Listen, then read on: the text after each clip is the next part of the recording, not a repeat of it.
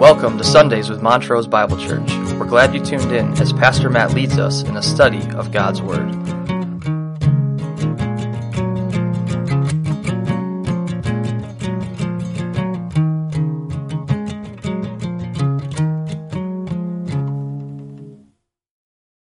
This morning we continue our exposition of Matthew, moving ever closer to the crucifixion of Christ in Jerusalem. Though the crowds were still on his side at this point, Jesus infuriated the religious leadership more and more every day, confronting, challenging, and exposing them all throughout the temple precinct. Never before had the scribes and Pharisees been subjected to such scrutiny. Never before had the elders and the chief priests been put to such a test and they didn't have the answers. No, for the very first time, they were looking up at someone else. And that did not go over. That's why they continually sought ways to seize and silence Christ. Because with every new day and every new teaching, Jesus condemned the religious elite for their hypocritical observances, their failed leadership, and their rejection of God's Son. Turn with me, if you will, to Matthew chapter 22 and follow along as we read God's Word together, beginning in verse 1. Matthew chapter 22, verse 1. Jesus spoke to them again in parables, saying, The kingdom of heaven may be compared to a king who gave a wedding feast for his son. And he sent out his slaves to call those who had been invited to the wedding feast, and they were unwilling to come.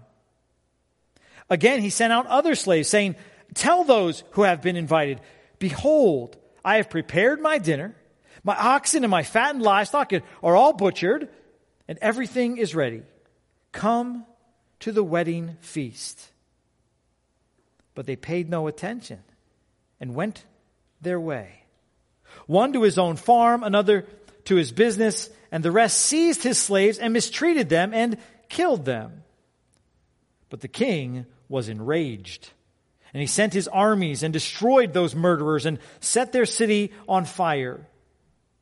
Then he said to his slaves, the wedding is ready, but those who were invited were not worthy. Go therefore to the main highways, and as many as you find there, invite to the wedding feast. Those slaves went out into the streets and gathered together all they found, both evil and good, and the wedding hall was filled with dinner guests. But when the king came in to look over the dinner guests, he saw a man there who was not dressed in wedding clothes. And he said to him, Friend, how did you come in here without wedding clothes? And the man was speechless. Then the king said to the servants, Bind him hand and foot and throw him into the outer darkness. In that place there will be weeping and gnashing of teeth. For many are called, but few are chosen. May God bless the reading of his word. Now, this parable of the marriage feast, as it is called, is the third of a triad of tales that condemn the religious establishment. First, Jesus compared the responses of two different sons. When instructed by his father to go work in the field, the first son had absolutely no interest in the proposal. He was reluctant, he was hesitant, even outright defiant, opposed to the very thought for a time. But afterward, he so regretted his disobedience. He turned in repentance, rose to his feet, and went out in that field. Jesus was referring there to the tax collector and the prostitute who at the outset wanted nothing to do with the living God. They defied and rebelled and said no to the Lord at every turn. But then, after a time of treachery, Christ Jesus opened their minds, changed their hearts, and caused those first sons to believe. Oh, but the second son in the story had a much different response. Immediately upon hearing the instruction, he said, Yeah, of course I'll go to work the fields. Father, that's the kind of guy that I am. But his was all talk with no action. Those are the religious leaders in Jesus' story who profess to know God, but by their deeds they deny him, being detestable and disobedient and worthless for any good deed. They outwardly appear righteous to men, but inwardly they're full of hypocrisy and lawlessness. As Matthew puts it quite simply, they say things and do not do them. In the parable of the two sons, Jesus condemned the scribes and the chief priests for offering hypocritical lip service instead of real obedience to the Lord. He followed that indictment then with another. This one accusing them of mistreating the prophets and murdering the son. That was the parable of the landowner and the wicked tenants, recorded at the end of chapter 21, where Jesus likens the religious leaders to vine growers who not only beat and bloodied the master's slaves, but killed the heir to steal his inheritance. That's what they were in the process of doing right in this very moment. And Jesus told them what would result. The kingdom of God will be taken away from you and given to a people who will produce the fruit of it.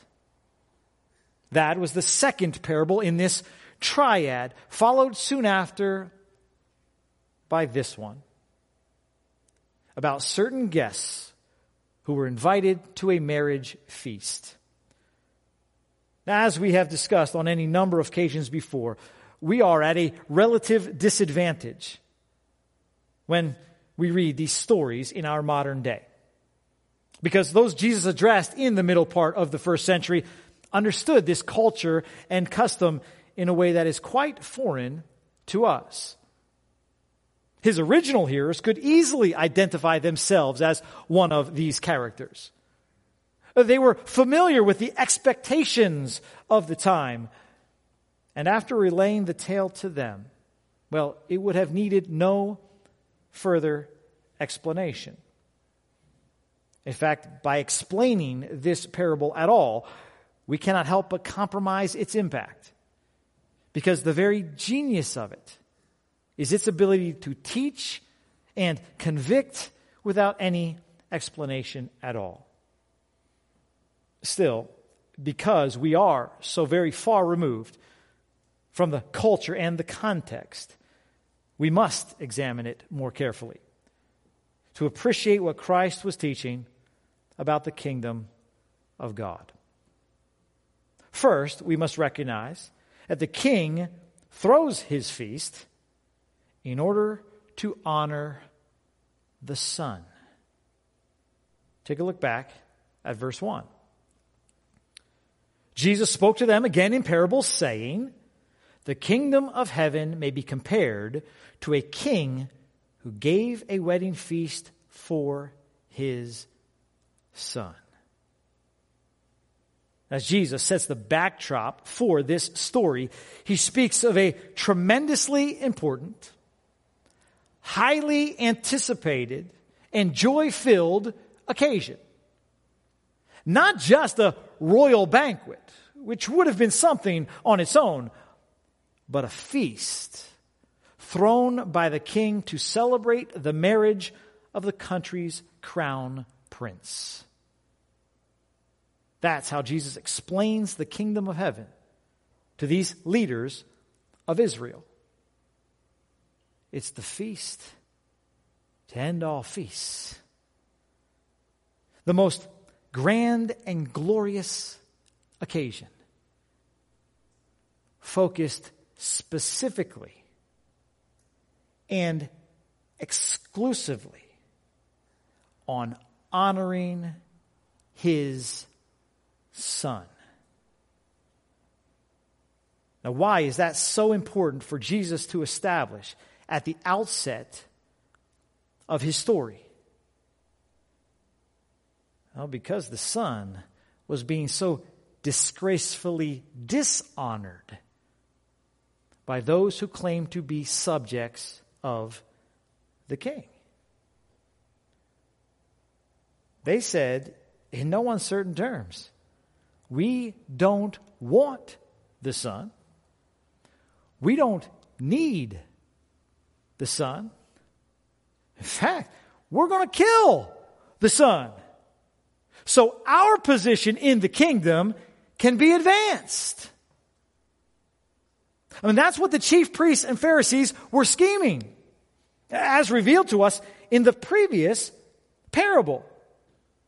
Let's get rid of the heir, they said, so we can gain his inheritance. Jesus says, You got it all wrong, friends. The kingdom of heaven isn't about you.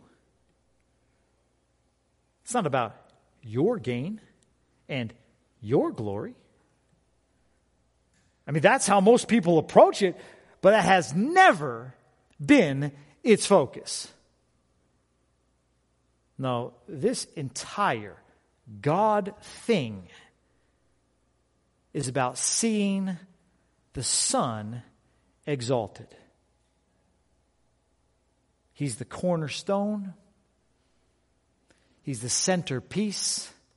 And even from the king's perspective, it all revolves around him. Now, no doubt, Jesus is speaking here with reference to himself as the royal heir, the crown prince, and the bridegroom, for whom a wedding feast would be perfectly appropriate. So, let us rejoice and be glad and give the glory to him as we are commanded in Revelation chapter 19 verse 7. Let us rejoice and be glad and give the glory to him. For the marriage of the Lamb has come, and his bride has made herself ready. Are you there? No doubt the king throws his feast to honor the son. Yeah, but when it came time to attend, those who were invited initially refused to come. Now take a look back at verse 3.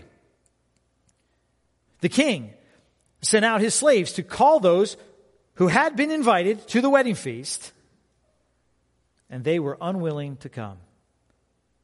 Again, he sent out other slaves saying, Tell those who have been invited, Behold, I have prepared my dinner. My oxen and my fattened livestock are all butchered, and everything is ready. Come to the wedding feast. But they paid no attention and went their way. One to his own farm, another to his business, and the rest seized his slaves and mistreated them and killed them. Now, when preparing for a feast of this magnitude, the host would dispatch servants to pass out invitations several days, perhaps several weeks in advance. The king has invited you to his son's banquet. Well, then, once everything was finally readied, the servants would go again to inform their guests that it was the appropriate time to travel.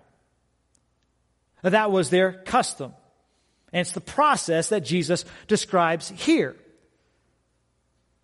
But as these slaves began to canvass the community, they were met with quite an unexpected response. Those who had been invited to the wedding feast before were now unwilling to come. Question is, why? Why, after all the anticipation, after all the buildup, all the prep work had been done, why would they refuse the invitation?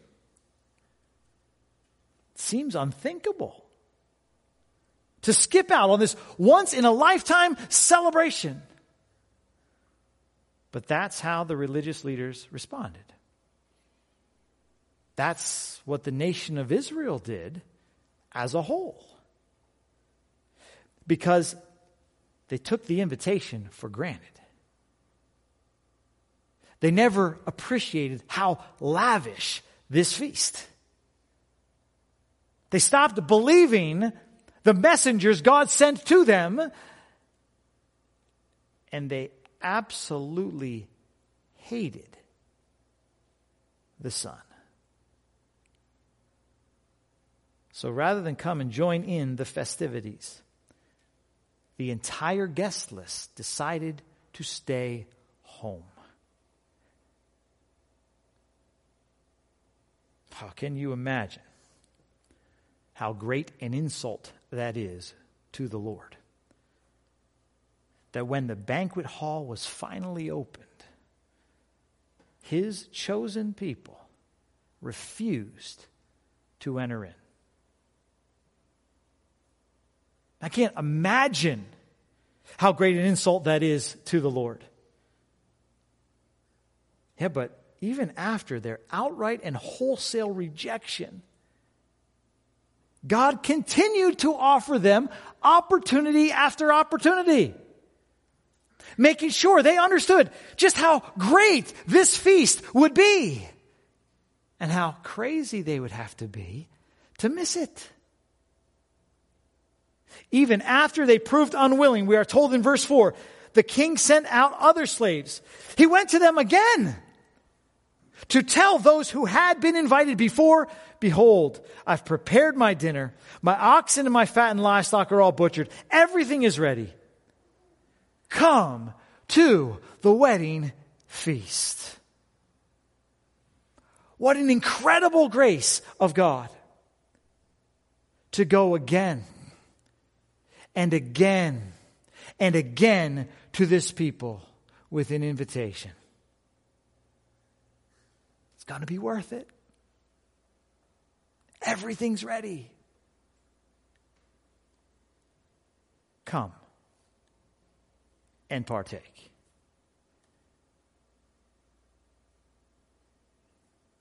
I'm not sure the guy's asking anymore. That sounds more like a demand. And indeed, that's exactly what we see at the end of verse 4. A second person plural command in the imperative mood and the active voice come to the wedding feast. Yet still, the religious minded in Israel refused, citing any number of reasons. Some just shrugged off the affair with complete and total indifference. They paid no attention and went their way having disregarded, ignored, or even made light of the banquet, as the King James would suggest. Others missed out because they had more important things to do. What are those more important things? Apparently, shoveling manure on their farms and selling a few more trinkets in the marketplace. This is what people prioritize over the kingdom of heaven? I think we aim a bit too low, huh? I mean, the scribes and Pharisees certainly had. refusing God's gracious invitation with apathy, mundane excuses, and violent mistreatment of his messengers. No doubt this is another reference, similar to the one we saw last week, to the abuse of the prophets by the elitists in Israel. Sure, these men paraded around as citizens of the kingdom, but they so hated the king and his son that they beat, stoned, and murdered those who reminded them there was an invitation outstanding.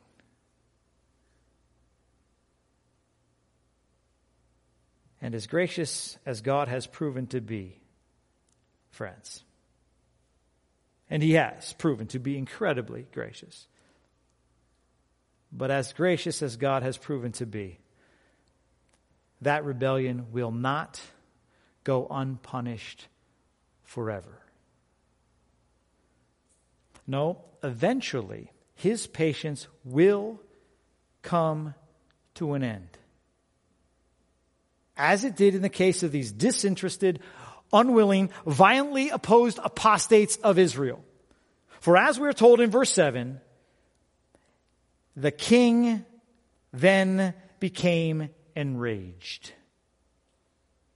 And he sent his armies and destroyed those murderers and set their city on fire.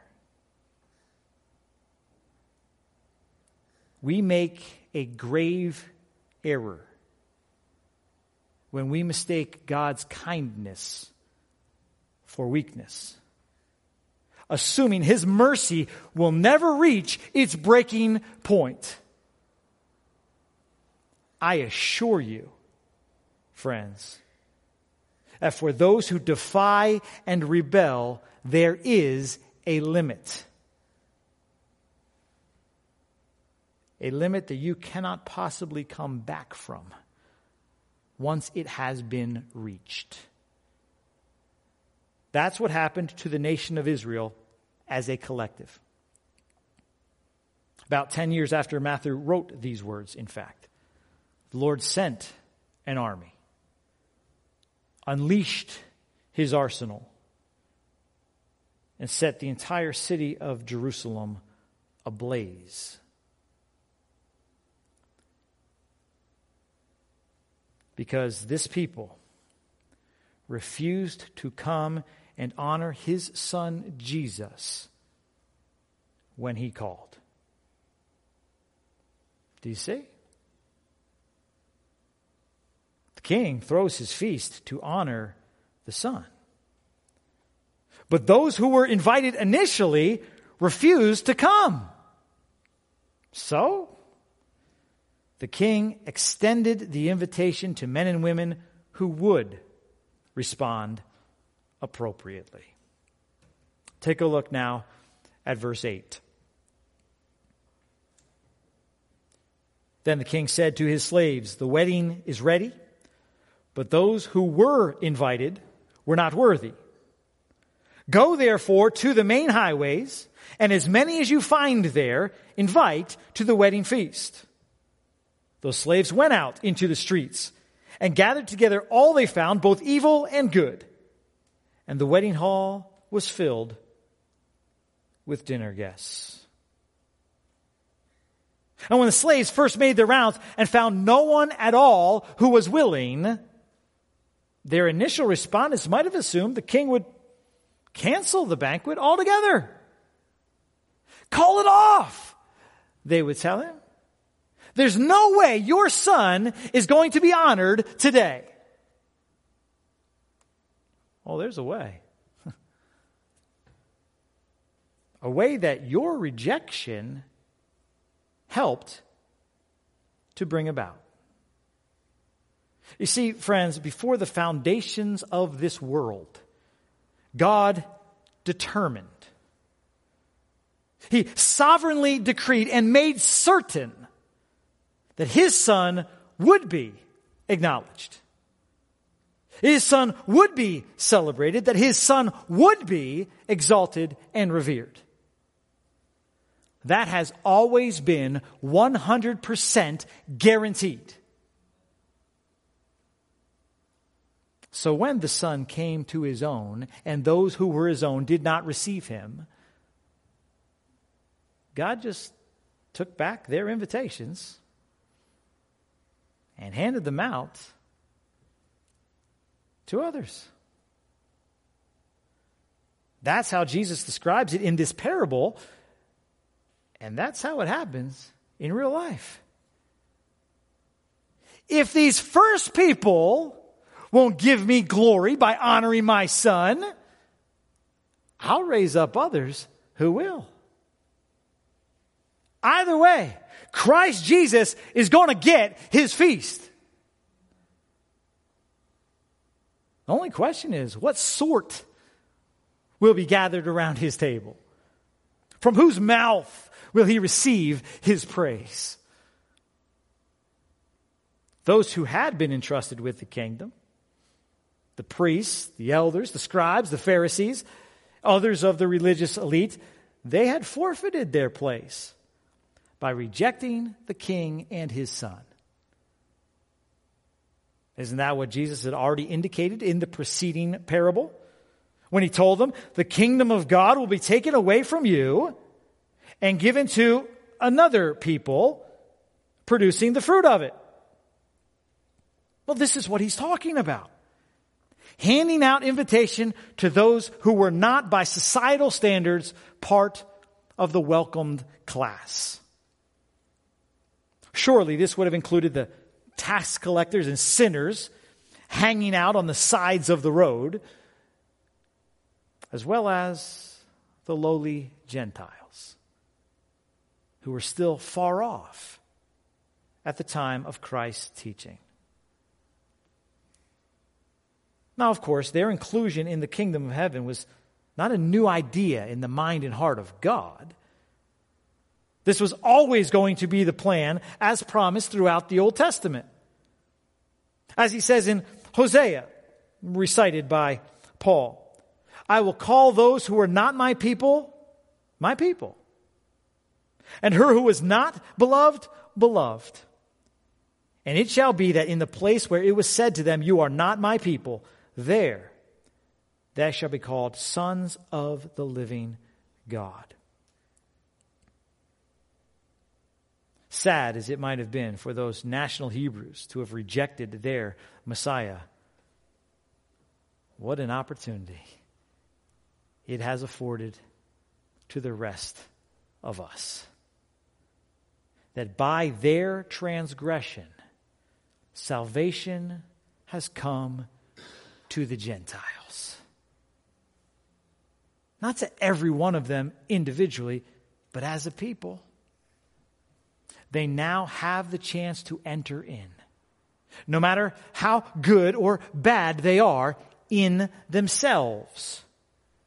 Perhaps you notice that the slaves in verse 10 gathered together all they found, both evil and good, to fill the wedding hall with guests.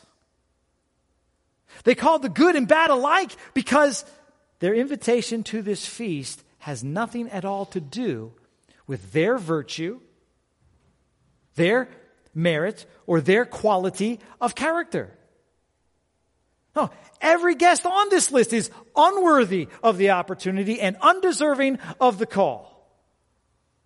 Now, the original guests hadn't been invited because of their moral or spiritual superiority. Neither were the newly invited guests. Upon what was their invitation based, you ask? If not for their inner quality, their standing in their community, their character traits, what then is their invitation based upon?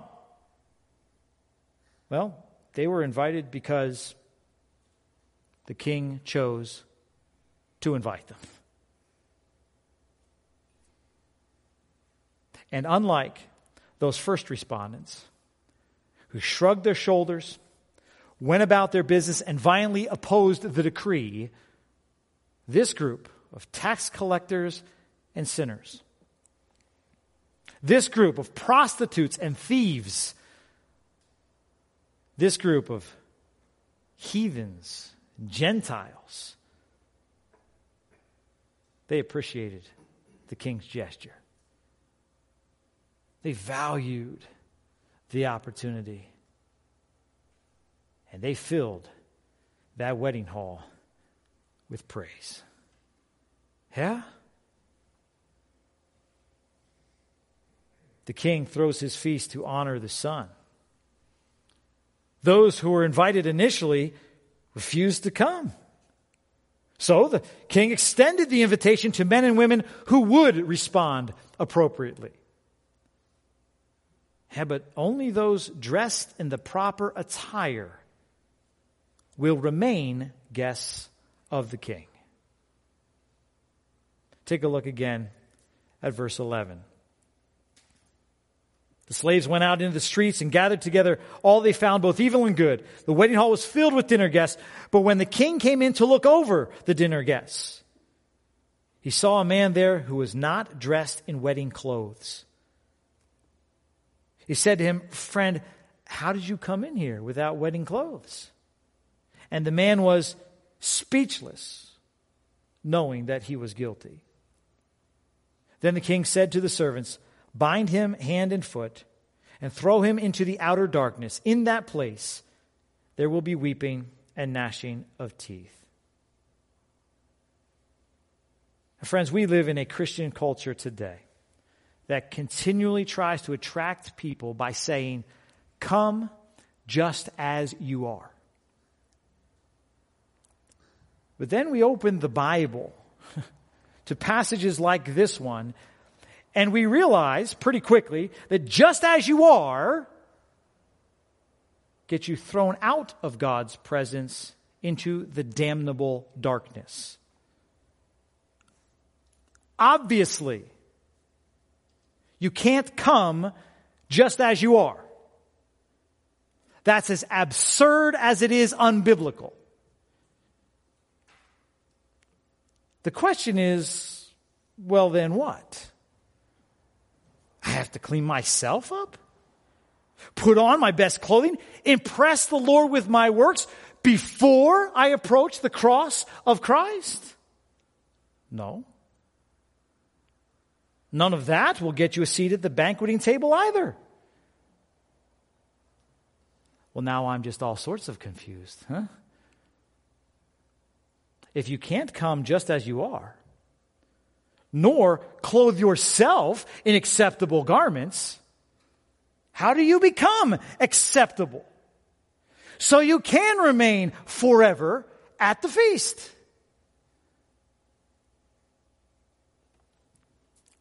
By putting on the white robe of Christ's righteousness. That's the dress code. And in the kingdom of heaven, friends, it is strictly enforced. That's the point Jesus is trying to make by inserting this additional judgment clause into his teaching. There's really no way that anyone who accepted the king's invitation could have been expected to come properly attired themselves. After all, this ragtag bunch had been rounded up from every street corner, every sidewalk, every nook and cranny of the kingdom. They had no clothes befitting such an occasion. But the fact that all of the dinner guests were dressed in proper wedding attire, save one, assures us that the king had provided their clothing himself. And that was not unheard of in their culture. In fact, we could cite many examples where festal dress was offered by the host to replace whatever the guests had previously been wearing. Everyone in that wedding hall was adorned that way, except one who, for the sake of illustration, slipped past the guards while they were distracted. This is the man who responded in some way to the king's invitation, but was never actually transformed. Believing that he could stand in God's presence just the way he was. In the words of John MacArthur, that man was arrogantly defying royal protocol hellbound and determined to remain himself. Well, everyone who has ever tried to remain himself or herself has experienced this same kind of judgment with the weeping and the gnashing of teeth. You cannot stay who you were. You can't remain in your old garments. You got to put on the righteous robe of Christ. It's a gift from your heavenly host who gives new clothes to all of the redeemed.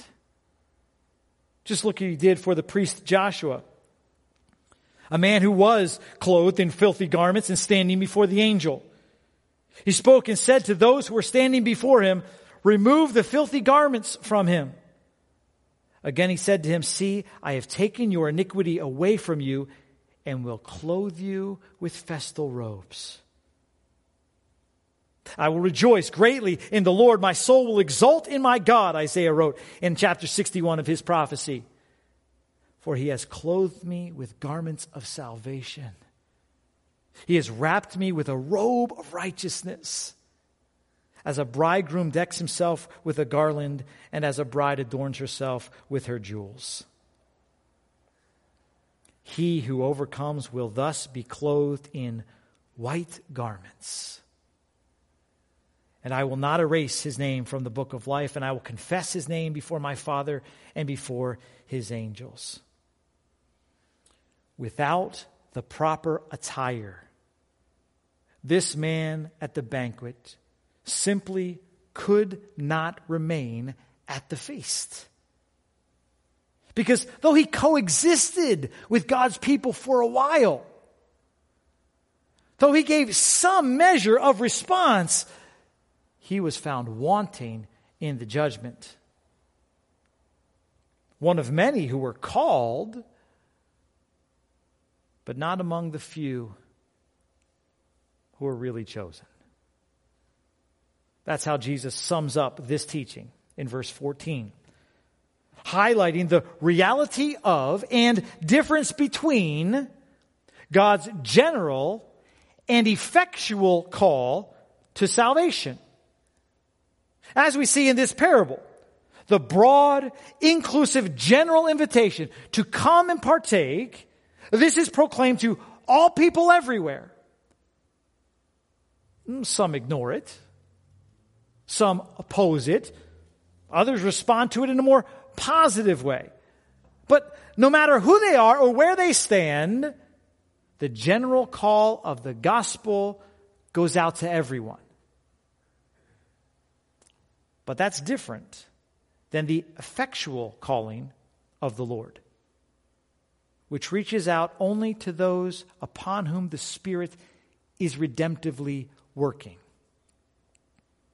such that everyone who is effectually called will respond appropriately by wrapping themselves in the righteousness of Christ.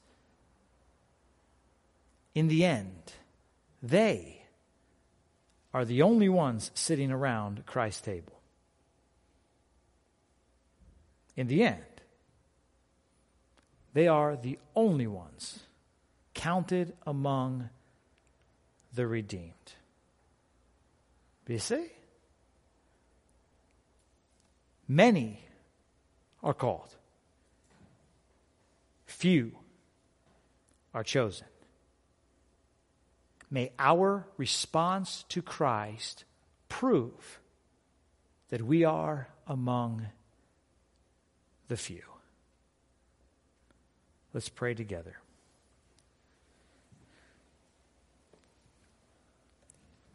Heavenly Father, we thank you for the opportunity to come.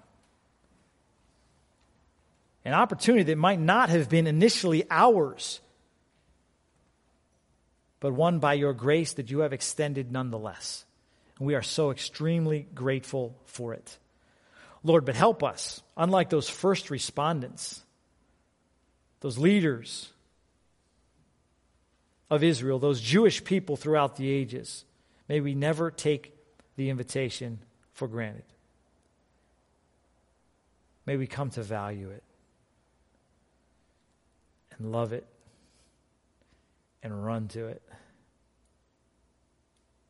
at the chance that we might stand in the presence of you and your Son, Jesus, with all praise, glory, and honor unto him. Lord, humble us. Help us be rid of this idea that I can remain myself and also come to you. Oh, it's fallacy, Lord. Help dispel it from our minds and our hearts. We need to be transformed. We need to be changed so thoroughly and completely. And when people look at us, we're not even there anymore. It's just you and the righteousness of your Son, Jesus, adorning our attire. Oh, Lord, I pray we would come that way, that we might be received, that we might celebrate with you all our days, that we might get to sing praise and exalt your Son, the one and only Jesus Christ. It's in His name that we pray. Amen and amen.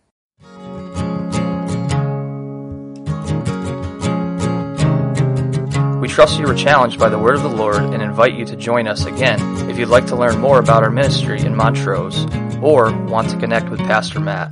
Come worship with us at 9:30 every Sunday along Lake Avenue